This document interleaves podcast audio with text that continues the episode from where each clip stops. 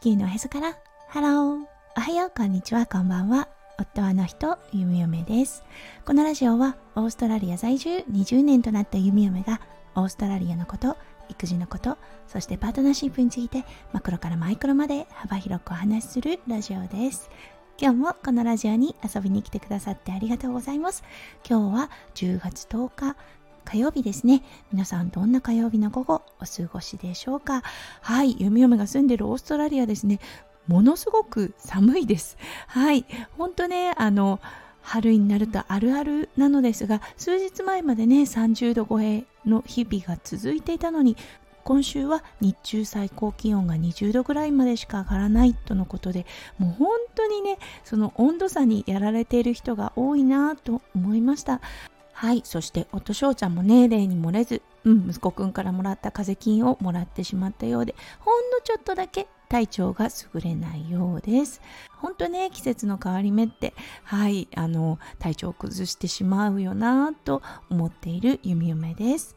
はい、それでは最初のコーナー、ネイティブってどう話す？今日の Aussie English。今日のワードは、今日のね、メインテーマにも関わってくるのですが、refrigerator です。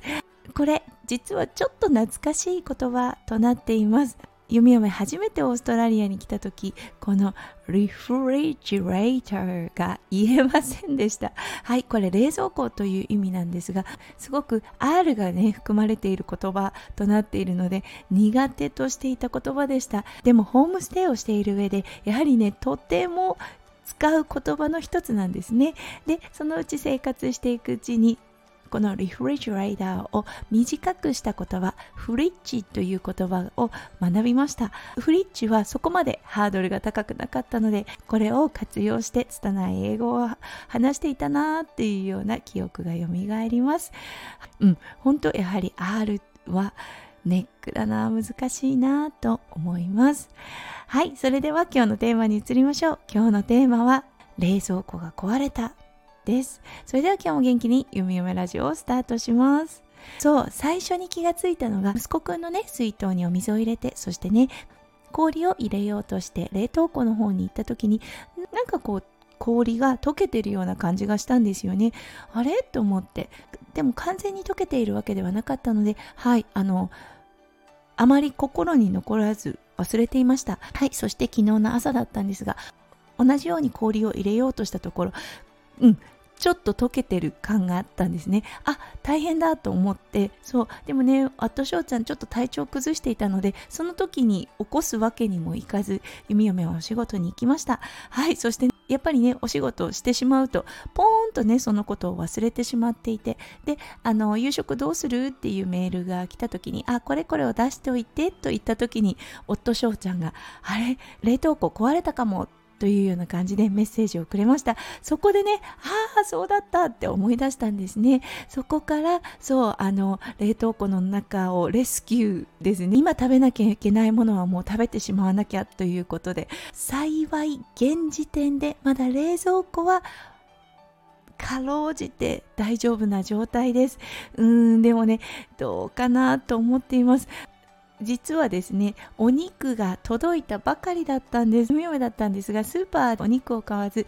6週間ごとぐらいにお肉をデリバリーしてもらっています。そうこのお肉が届いたばっかりで冷凍庫結構いっぱいだったんですね。なのでねはあこれをねどういうふうに調理してどんなふうにあのねフードロスがないように食べることができるかっていうのがここね数日間の弓嫁のタスクかなと思っています。昨日はゴミ袋半分ぐらいのはいあの食材がですね特に作り置き系のものですよね。はいあのちょっとねもう水が出てしまった状態になっていたのであこれはもうダメだなと思ってうんあのゴミ箱行きになってしまいました。本当に冷蔵庫の素晴らしさっていうものを再確認しています。そしてねあまりに日常に近すぎてそのありがたさって気がつくことできないんだなって思いました。そう今ねちょっと冷蔵庫の方も怪しげになってきているのではいこの中身をどうしたらいいんだろうっていうような感じでちょっと冷蔵庫の前に行くと気分がダウンしてしまう状態です。それくらいね冷蔵庫の中って物が入っていますしうんそれくらいあこれがダメになってしまうのかあれもダメになってしまうのかっていうようなね気持ちが出てきてはいちょっと弓嫁ねあの気分がずーんと落ち込んでいます。はい裏を返せばです。本当に冷蔵庫冷凍庫のありがたみが分かったうん日になりました。うんそのありがたさっていうのは失わないとなかなかわからないものです。なのでねこれをね気がつけたことこういう感謝の気持ちが失われていた時期なのかなとも思います。はいなのでね本当あの今までね頑張ってくれた冷蔵庫さん冷凍庫さんには感謝の気持ちですね。はいということで明日はさあオーダー。そしてオーストラリアでのオーダーということでちょっとね不安が募っている弓嫁です。そのお話をさせていただきたいと思います。今日も最後まで聞いてくださって本当にありがとうございました。皆さんの一日がキラキラがいっぱいいっぱい詰まった素敵な素敵なものでありますよう弓嫁心からお祈りいたしております。それではまた明日の配信でお会いしましょう。地球のへそから。ハロー。弓嫁ラジオ。弓嫁でした。じゃあね。バイバイ。